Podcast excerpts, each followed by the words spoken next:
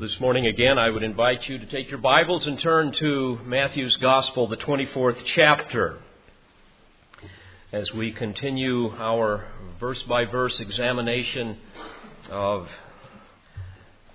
this wonderful, wonderful Gospel.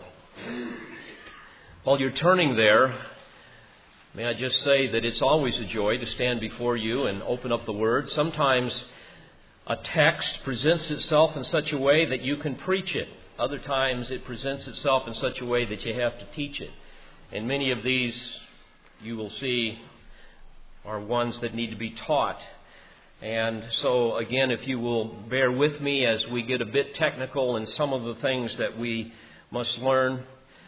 But may I also say that it is important for me to honor the one who has called me and equipped me. I answer to him, not to you. And he has asked me to preach the whole counsel of God, so even when we come to the prophetic literature, we teach it. And certainly it's always a joy to come before you, whether we're doing more preaching, more application types of things, or more teaching, where you understand more of the precision of the Word of God.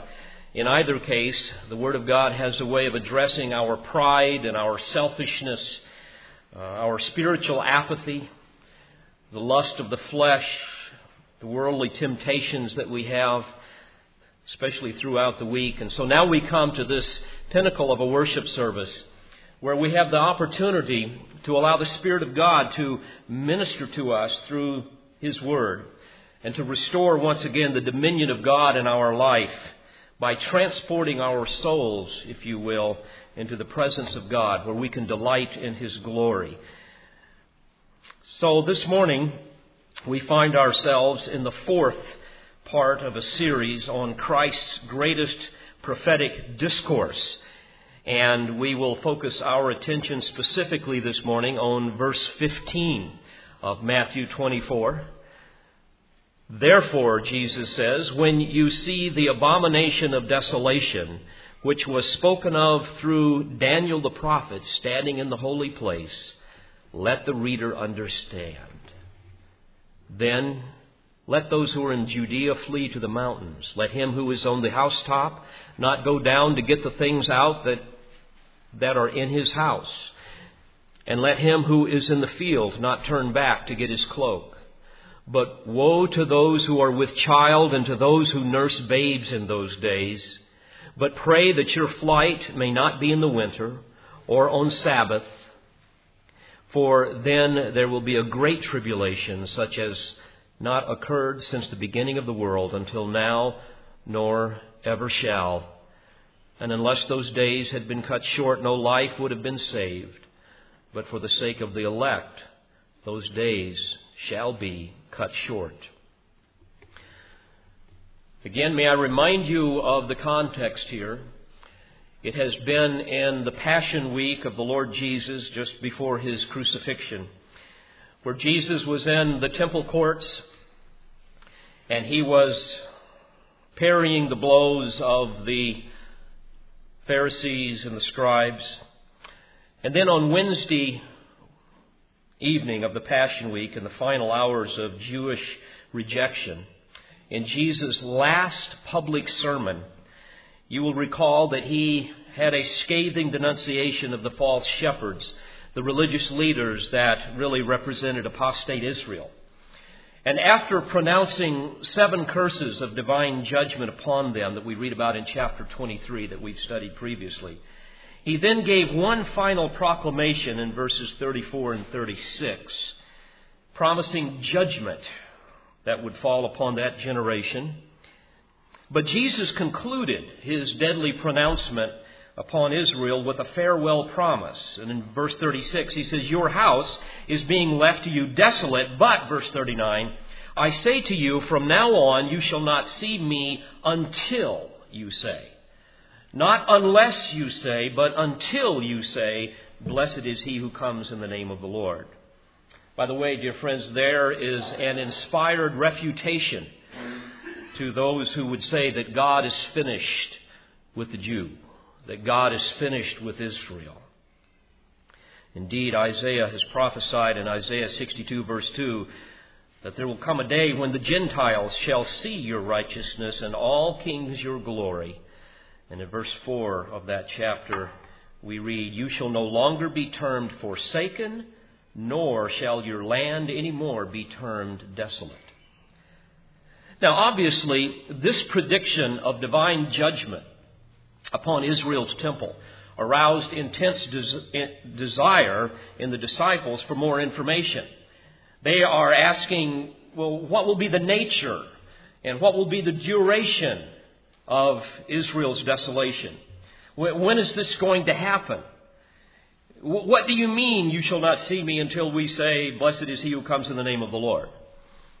And then in chapter 24, verse 3, they ask him, Tell us, when will these things be? And what will be the sign of your coming and of the end of the age? And then in verses 4 through 14, he answers the disciples, who I believe are representatives of the Jewish remnant that will be alive during the tribulation.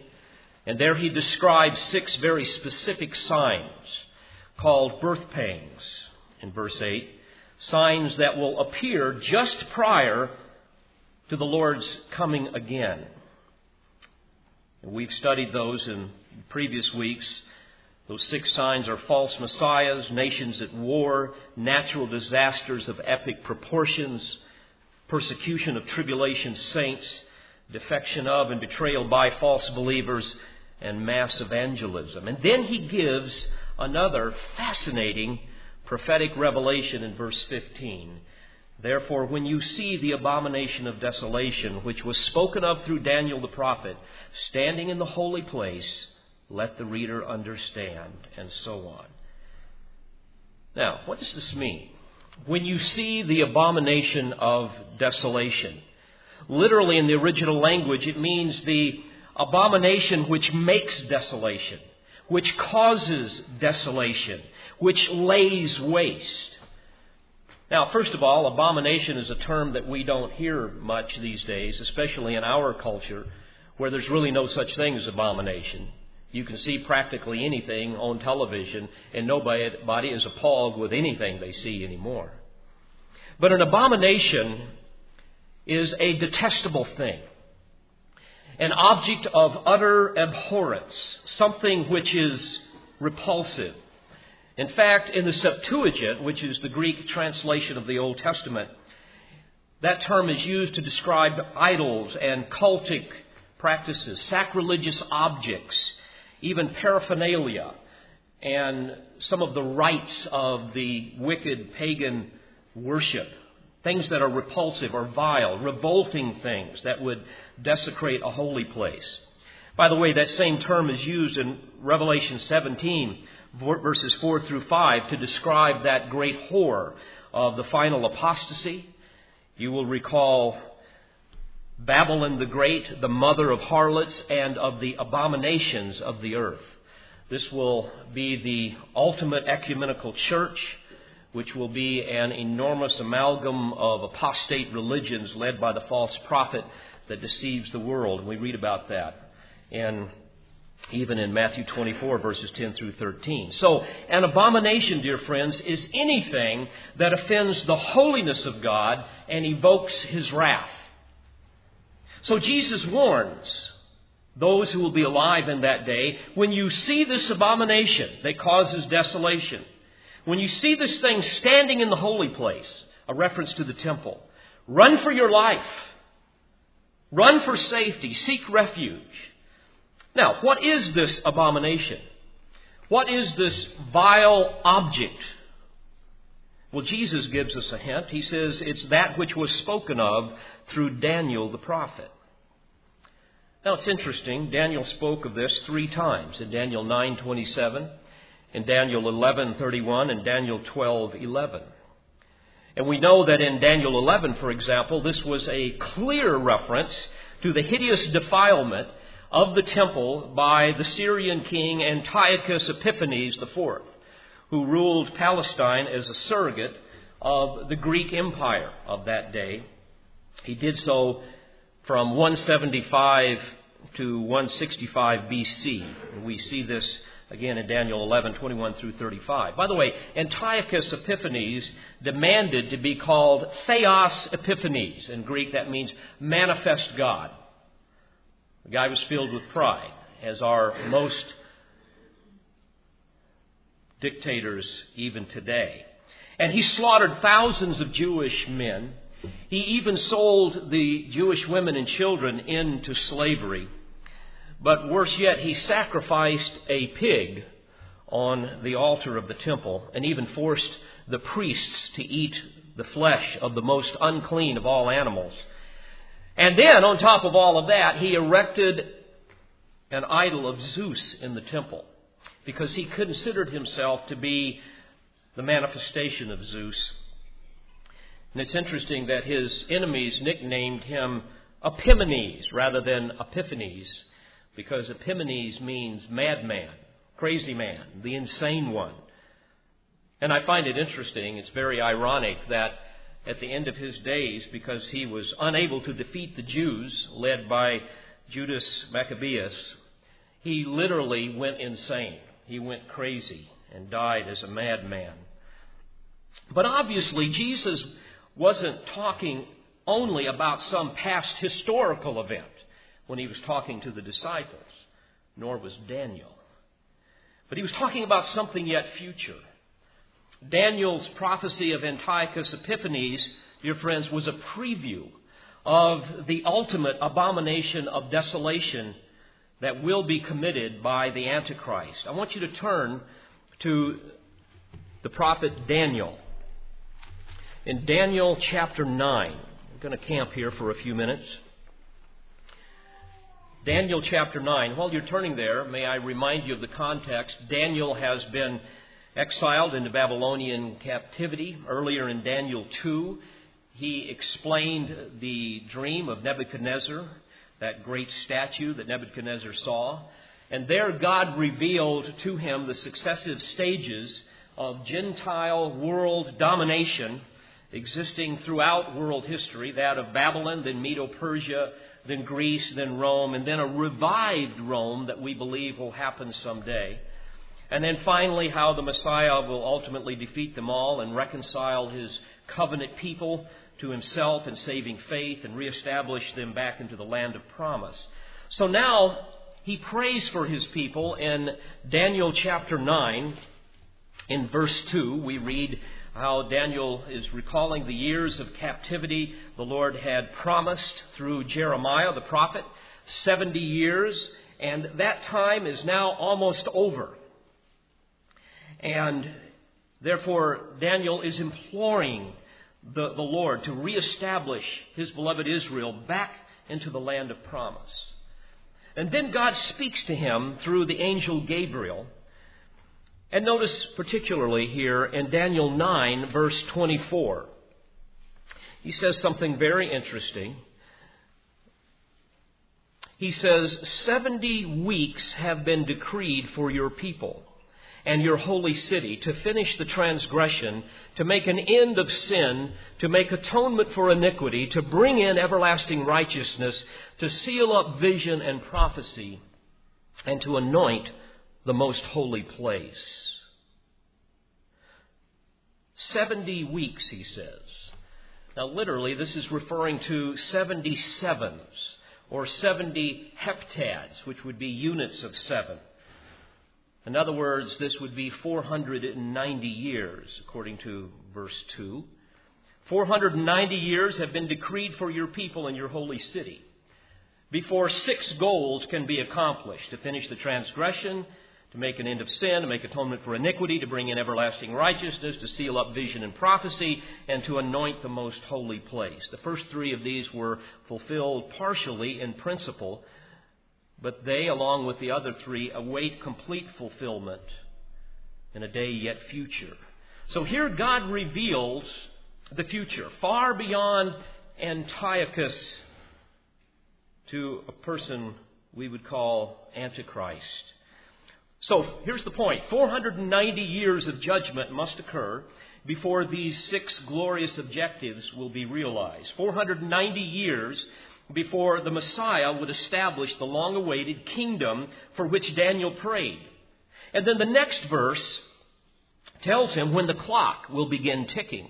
Verse 25, so you are to know and discern that from the issuing of a decree to restore and rebuild Jerusalem until Messiah the Prince, there will be seven weeks and 62 weeks.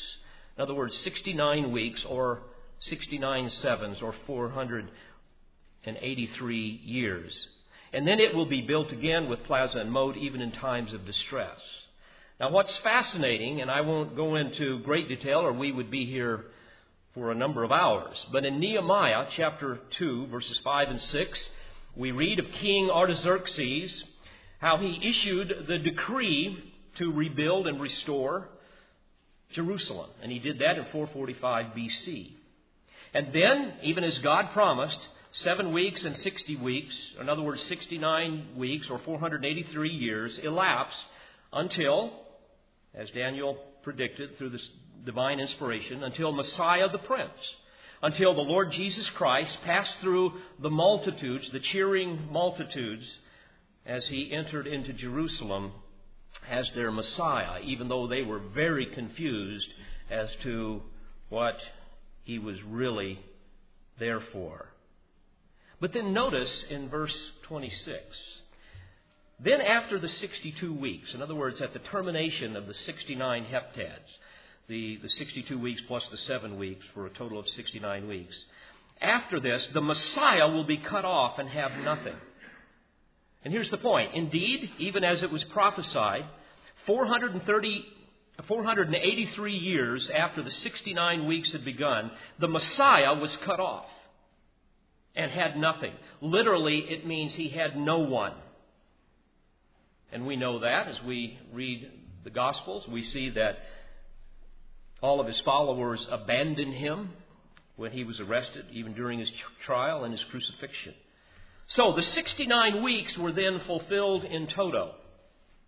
And then we know that 49 years later, the people of the prince who is to come will destroy the city and the sanctuary, a clear reference to the Roman invasion in 70 AD. And it's important for you to understand that all of this occurred before the final 70th week is even revealed in verse 27. And then God reveals what will happen after the fall of Jerusalem. Its end will come with a flood. Even to the end, there will be war. Desolations are determined. And this describes the entire intervening period before this final 70th week. In fact, a more literal rendering of the end of verse 26 would be this And the end of it will be in the overflowing, and unto the end there will be war. A strict determination of desolations, or it could be translated the determined amount of desolations. And certainly there are undeniable parallels here to Jesus' predictions in Matthew 24, verses 7 through 22. Now, when we examine the context here of verse 27 and other parallel prophecies, we must conclude that many years must transpire before verse 27.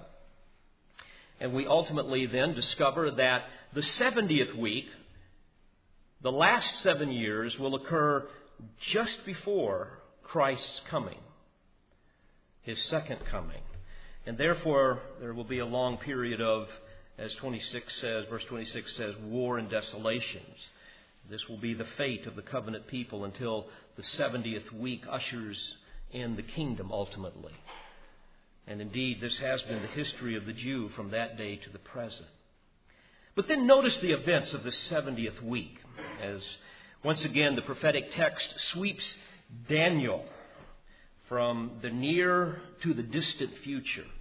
In verse 27 of Daniel 9, he says, and he. Now let's stop here for a second. Who? Who, who is the he? Well, again, if you will indulge me a moment to be a bit technical, Hebrew grammar requires that the subject of the verb be linked to the last eligible antecedent. And in this case, it would be the, the prince of verse 26, the, the, the ruler of the Roman people who destroyed Jerusalem.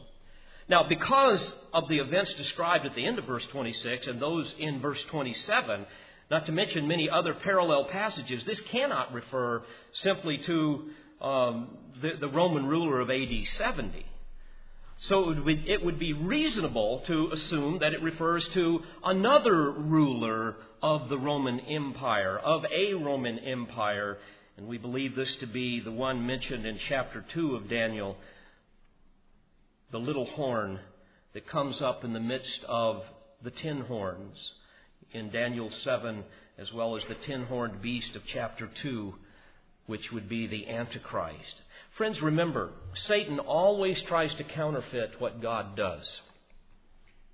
Satan has his own trinity.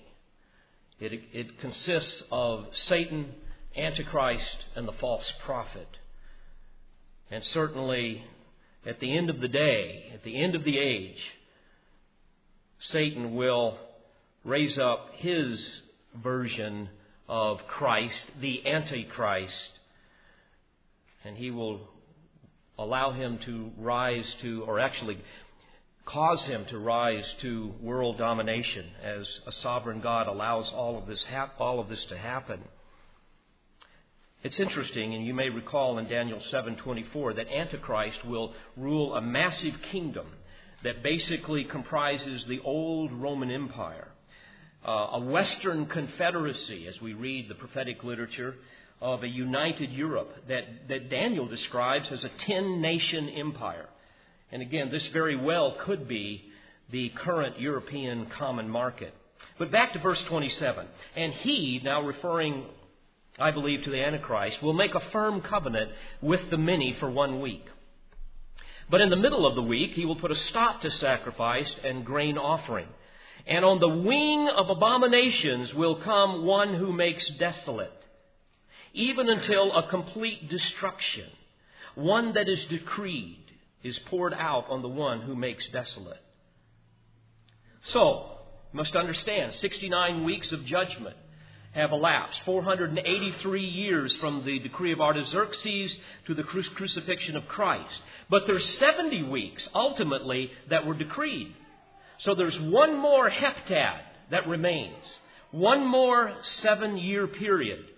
And here in Daniel 9:27, and remember, this is the very text that Jesus refers to as the prophetic template that indicates the chronological sequence of the beginning of birth pangs. You read about that in Matthew 24, verses 15 and 16, and Mark 13, 14, which also, by the way, correlates with the seal judgments of Revelation 4 through 6. Here in this very text, we get a glimpse into what the saints of that day must look for and what they must endure. Now, the text describes a great deceiver who will lure Israel into a protective agreement called a firm covenant. By the way, in Revelation 6 2, we have an expansion of this. In that text, you have a, a, description of, of the first seal judgment, an era of unparalleled world peace which will really be a great hoax, a calm, if you will, before the storm. That text describes a white horse, and he who sat on it had a bow. It's interesting that it's a bow with no arrows, implying, I believe, a diplomatic, not a military victory, a peace sealed by a covenant, not by war. And that text in Revelation 6 2 goes on to say, And a crown was given to him, and he went out conquering and to conquer which is a, another picture of Antichrist, the one who will conquer the world in a bloodless coup. Now, it's easy to understand today why modern Israel would be interested in protection.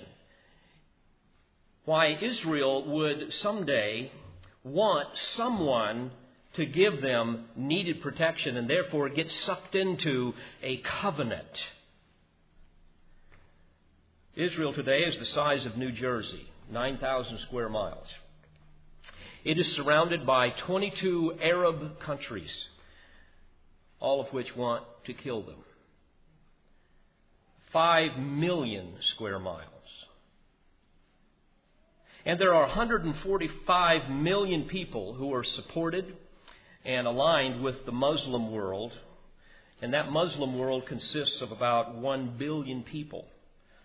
And they have an area twice the size of the United States and 672 times the size of minuscule Israel. Israel has approximately 5.2 million people, and only 4 million of them are Jews. And yet, they are considered today the great Goliath. Anti Semitism is sweeping across the globe today, dear friends, like a wildfire. It's even in the churches. According to Flame, which stands for Facts and Logic About the Middle East, there was a recent poll taken in Europe, and they found, and I quote, Israel to be, they found Israel to be the greatest menace to the peace of the world, far ahead of the murderous regimes of those of Iran or of North Korea. Today in Israel, we see that they are fighting for their life. They are the most hated and vulnerable nation on earth. And they're really their only allies, the United States, and that is gradually waning.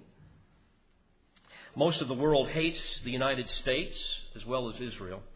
All you have to do is go abroad and you will see that. And that's certainly evidenced by the escalating animosity of the Arab Islamic world and their Russian and Chinese allies. And due to the proliferation of nuclear weapons, we see brutal totalitarian regimes today threatening the civilized world, not to mention the very planet on which we live. And every day it gets worse. You see much about Iran in the news today, don't you? And it's well known that they consistently support terrorism, including Al Qaeda and Hezbollah. And it's well known that they have been concealing nuclear research for the past 18 years, despite their signing in 1970 of the Nuclear Non-Proliferation Treaty. Since 2001, Iran has made significant progress in its nuclear program, but not without a great deal of help from Pakistan and North Korea as well as research institutes and commercial companies in Russia and in China. Western intelligence sources report that Iran has constructed a number of nuclear facilities and they continue to build more. Well, while this indeed is a threat against the United States, it's far more of a threat against Israel just 2,000 kilometers away. Iran refuses to recognize Israel, and their top officials frequently call for the destruction of the Jewish state. In fact, I was reading about a major military parade on September 22nd, 2003, and there Iran showed off six of its Shahab 3 missiles, which were decorated with anti Israeli and anti U.S. slogans, including one saying Israel should be, quote, wiped off the map. Defense Minister Shaul Mofaz, in a lecture delivered to top Israeli Defense Force commanders, defined Iran's nuclear efforts as, quote, the gravest danger to Israel's existence in the future. I was reading in the Jewish World Review, a man by the name of Ed Koch, and he was talking about his dismay at the Iranian President Ahmadinejad or whatever it is, his statement about Israel must be wiped off the face of the map. You've seen that on the news. And he says that if, if Iran were to launch a nuclear attack against Israel, he feels, as many other people in Israel feel, that there would be little chance of any support coming to, to help them. Maybe some from the United States, but they're not even sure of that given the climate in our country today. And Koch goes on to write, and I quote, Regrettably, it appears that world opinion does not accept the fact that the fanatic Islamists, comprised of many millions of Muslims worldwide, believe that Christians, Jews, Hindus, and other infidels, not accepting the supremacy of Islam, should die. In a recent poll of the albawaba.com website, which, by the way, covers uh, news uh, throughout the Middle East from an Arab perspective, and they do that, by the way, in both uh, English and, and in Arabic. They uh, had a question that people could respond to. And here's the question Do you think Arab governments should rally behind Iranian calls to wipe out Israel? 77.8% of the respondents agreed, only 22 voted no. Even today, we witness the terrorist attacks almost on a weekly basis in Israel. The Gaza Strip, I've been there, some of you have been there, has really turned into an Islamic fundamentalist terror state supported by Iran. Knesset member Benjamin Netanyahu in Israel says this, and I quote I think the Palestinian state has already established in Gaza and constitutes an Islamic terror base in our region not too far from central Israel. He went on to say this new state is also being sponsored by Iran, whose arming intentions are in the area of nuclear weapons, and its feelings towards Israel are well known. End quote. And friends, may I remind you that in Ezekiel 38, and we've studied this before, there is a detailed description of a satanically led coalition of nations that will come upon Jerusalem, come upon Israel at the end of the tribulation, that battle synonymous with that battle of Armageddon. And it includes Magog, which is Russia. Josephus, the ancient historian, even identified Magog as Russia, along with many other Muslim nations, including the text says Meshech and Tubal, which would be a reference to other nations in Asia Minor, uh, even modern, especially modern Turkey. It mentions Persia, which is modern Iran, Afghanistan, and possibly even Pakistan. It mentions Ethiopia, which is modern Sudan, and Put, which is modern Libya and Egypt, and on it goes. And, dear friends, when this occurs, not if it occurs, but when this occurs, because it's prophesied that it's going to happen. And when God says it, I believe it. But when this occurs, Israel will have no choice but to turn to a European confederacy for help. As a footnote, people will ask, well, will the United States be a part of this? You know, the Bible really doesn't say, but I believe that when the rapture occurs, the United States will will crumble in many ways, and it will probably be absorbed in the European Confederacy, and it will only be a shadow of its former self. Now back to Daniel 9:27. He says, "And he, this Antichrist, will make a firm covenant with the many, or the Jews, for one week. But in the middle of the week, in other words, after three and a half years, he will put a stop to sacrifice and grain offering. Now it's interesting. Obviously, this implies that there's going to be a temple. A temple has to be built. And I've been there and I've talked to some of the people in Jerusalem, and there are plans for a temple that are just sitting there. They say that they could put it up in less than a year. But it's interesting that the Antichrist is going to demand that their worship be stopped in the middle of the week after three and a half years. Now, let me give you some more context here. In Revelation chapter 12, verses 7 through 9, you read about how Satan and his minions will be cast to, to earth in the middle of the seven year period. This will infuriate Satan, who becomes even more desperate and more determined to thwart the purposes of God and to annihilate Israel, God's covenant people. And in Revelation 12, verse 12, we, we read, Woe to the earth and the sea because the devil has come down to you having great wrath, knowing that he has only a short time. Now, back to Daniel 9:27.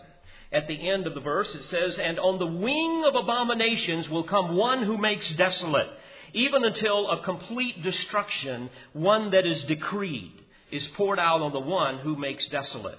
And again now remember, in Matthew 24:15, Jesus is saying, I want you to go back to Daniel. I want you to go back to this text. This is the one you've got to look for.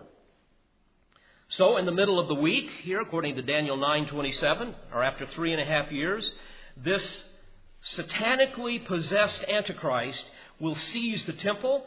He will betray the Jews, and he will demand to be worshipped, just like his forerunner Antiochus Epiphanes. And the Word of God tells us that this will happen for 42 months, according to Revelation 13:5. In other words, the last half of the seven years.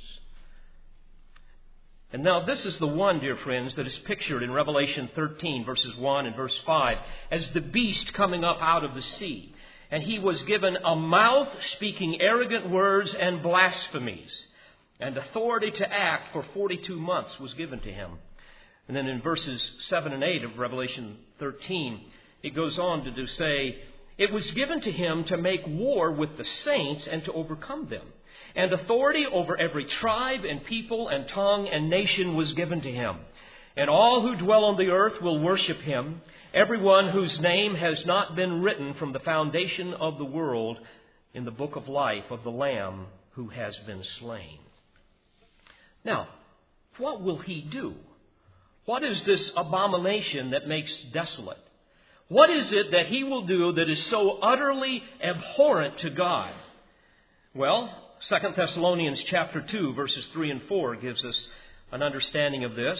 It describes him as the, the, son of destruction who opposes and exalts himself above every so called God or object of worship. And it goes on to say that he will take his seat in the temple of God, displaying himself as being God. Dear, dear friends, if you want to evoke the wrath of God, you just display yourself as God and see what happens. And as I think about it, Satan has always wanted to be worshiped, hasn't he? That's always been his goal. This is why he is so determined, even to this day, to bring about so many false teachers and false doctrine. Again, Satan doesn't matter, doesn't care what you believe as long as it's not the truth. And this is why he will cause a proliferation of false messiahs, as Jesus has predicted right before the Lord returns, and false prophets. He is the father of lies.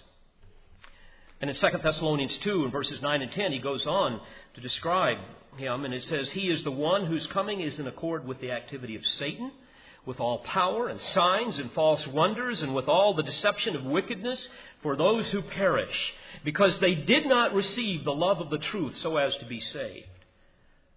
Now, it's interesting, again, in the Greek grammar, it indicates that this detestable thing, standing in the holy place, will be some kind of a permanent image, a permanent idol, probably some display of, of the Antichrist himself. And it will be permanently displayed in the temple. Dear friends, this is the abomination that makes desolate, to which Jesus referred in Matthew 24 15. Now, as a footnote, it's interesting in Daniel 12:11, we read more about this. And from the time it says that the regular sacrifice is abolished and the abomination of desolation is set up, there will be 1,290 days. Which is interesting. It's 30 days beyond the three and a half years. I'll explain that in a second. In fact, in Revelation chapter 12, verse 6, it indicates that this period of unprecedented persecution against Israel, this great tribulation, when God will even miraculously protect his people, it says in Revelation 12:6 that that lasts for 1260 days. 30 days less than Daniel's 1290. And I believe, as many do, that the additional 30 days of Daniel's prophecy is thought to account for the added period of time between the time the Lord descends upon the Mount of Olives, and you will recall the prophetic literature, especially in Joel 3, when he descends, it will cause a great valley to occur, the valley of Jehoshaphat, perhaps the, the valley of decision, as Joel describes it. So it will probably be the time between that happens and when he ultimately judges the nations that we read about in Zechariah 14, verses 4 through 5. And it's interesting that in Daniel 12 12, he even adds 45 more days that would seem to allow for the establishment of the leadership throughout the glorious earthly kingdom. So, in summary, God has decreed 1,260 days of unprecedented tribulation then an additional 30 days after the Lord's return to judge the nations, and perhaps even then 45 more days to establish his kingdom around the world. Now, friends, I've got to pause for a second. It is beyond me, and I say this with all due respect for those that would differ with me, but it is beyond me how you can spiritualize all of these precise numbers of days. Or, or, or how anyone can possibly torture the events of all these prophetic texts and somehow squeeze them into the narrow box of an AD 70 fulfillment. It is absolutely beyond me. And again, I believe that people do so for philosophical, not exegetical considerations. Beloved, the prophetic scriptures are replete with the descriptions of a coming tribulation which will end man's reign upon the earth and will inaugurate God's reign upon the earth when he establishes his glorious kingdom, just as Jesus predicted in Matthew 24. There's predictions all through the Old Testament and even through the New of inconceivable calamities that will encompass the whole world, but will specifically focus on the nation and the people of Israel. There will be a time of great war between the kingdom of darkness and the kingdom of light. And there's numerous texts that describe this, that describe not only the subject of, of Israel and the nation, but even the sequence of events that we have looked at even this morning in Isaiah, Isaiah chapter 10, verses 20 through 22. Here's what the Spirit of God tells us through the prophet. Now it will come about in that day that the remnant of Israel and those of the house of Jacob who have escaped will never again rely on the one who struck them. Who's the one that struck them? Well, it's the betrayer, the Antichrist. But will truly rely on the Lord, the Holy One of Israel. A remnant will return, the remnant of Jacob, to the mighty God. For though your people, O Israel, may be like the sand of the sea, only a remnant within them will return. A destruction is determined. Now here's the good news overflowing with righteousness. And again, the abomination which makes desolate will ultimately usher in, eventually, at the end of that three and a half years, the glorious righteousness of the Lord Jesus Christ when he comes back again in power and great glory. Jeremiah the prophet speaks of the same thing in many places. I'll give you but one. In Jeremiah 30, beginning in verse 5. For thus says the Lord, I have heard a sound of terror, of dread, and there is no peace. Ask now and see if a male can give birth. Why do I see every man with his hands on his loins as a woman in childbirth? And why have all their faces turned pale? Literally, what he's describing here is the suffering will be so great that men will be writhing in pain. And we see this in so many other passages. And he goes on to say, Alas, for that day is great there is none like it. And it is the time of Jacob's distress, or Israel's distress, Jacob's trouble. But he will be saved. Israel will be saved from it. And it shall come about on that day, declares the Lord of hosts, that I will break his yoke from off their neck, and I will tear off their bonds, and strangers will no longer make them their slaves. But they shall serve the Lord their God, and David their king, whom I will raise up for them. And in Daniel chapter 12, verse 1, we read that Michael, the great prince who stands guard over the sons of your people, will arise. And there will be a great time of distress, such as, such as never occurred since there was a nation until that time. And at that time, your people, everyone who is found written in the book, will be rescued. And Zechariah says the same thing in Zechariah 13, beginning in verse 8 through chapter 14, verse 2. Here's what we read. And it will come about in all the land, declares the Lord, that two parts in it will be cut off and perish, but the third will be left in it. And I will bring the third part through the fire, refine them as silver is refined, and test them as gold is tested. They will call on my name, and I will answer them, and I will say, They are my people. And they will say, The Lord is my God. Behold, a day is coming for the Lord when the spoil taken from you will be divided among you. For I will gather all the nations against Jerusalem to battle, and the city will be captured, the houses plundered, the women ravished, and half the city exiled. But the rest of the people will not be cut off from the city. Now, dear friends, Jesus is warning of this time that is coming in Matthew 24.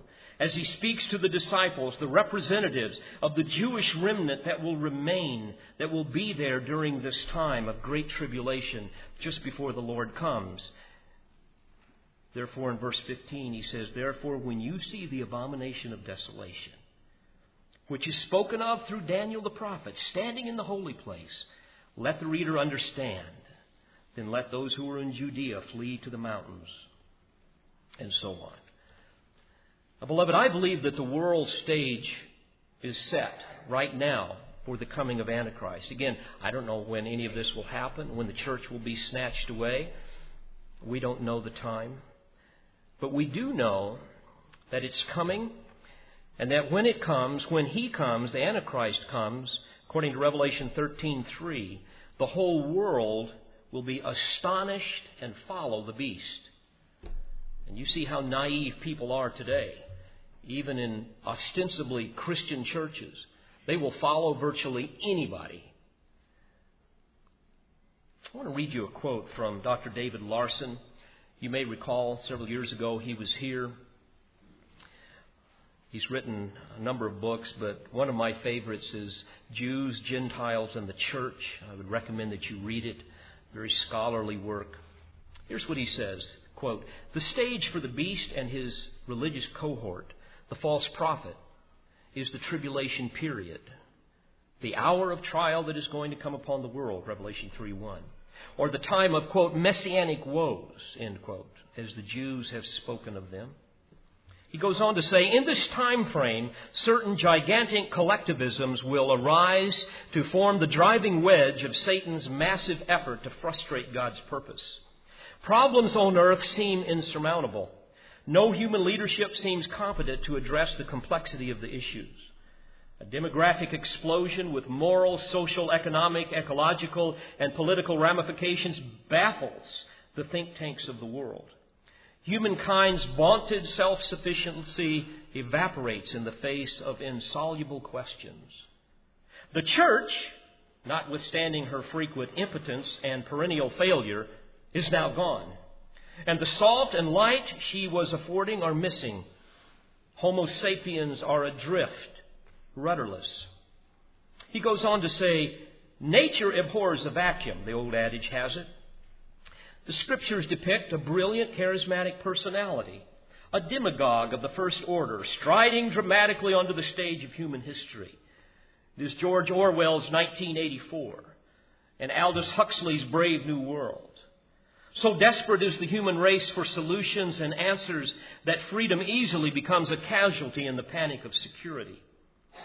As the late Paul Henry Spaak, prominent Belgian diplomat and astute European strategist, put it so boldly, quote, We do not want another committee. We have too many already. What we want is a man of sufficient stature to hold the allegiance of all the people and to lift us out of the economic morass into which we are sinking. Send us such a man, be he God or devil, we will receive him. End quote. Dear friends, the mood of helplessness is by no means isolated.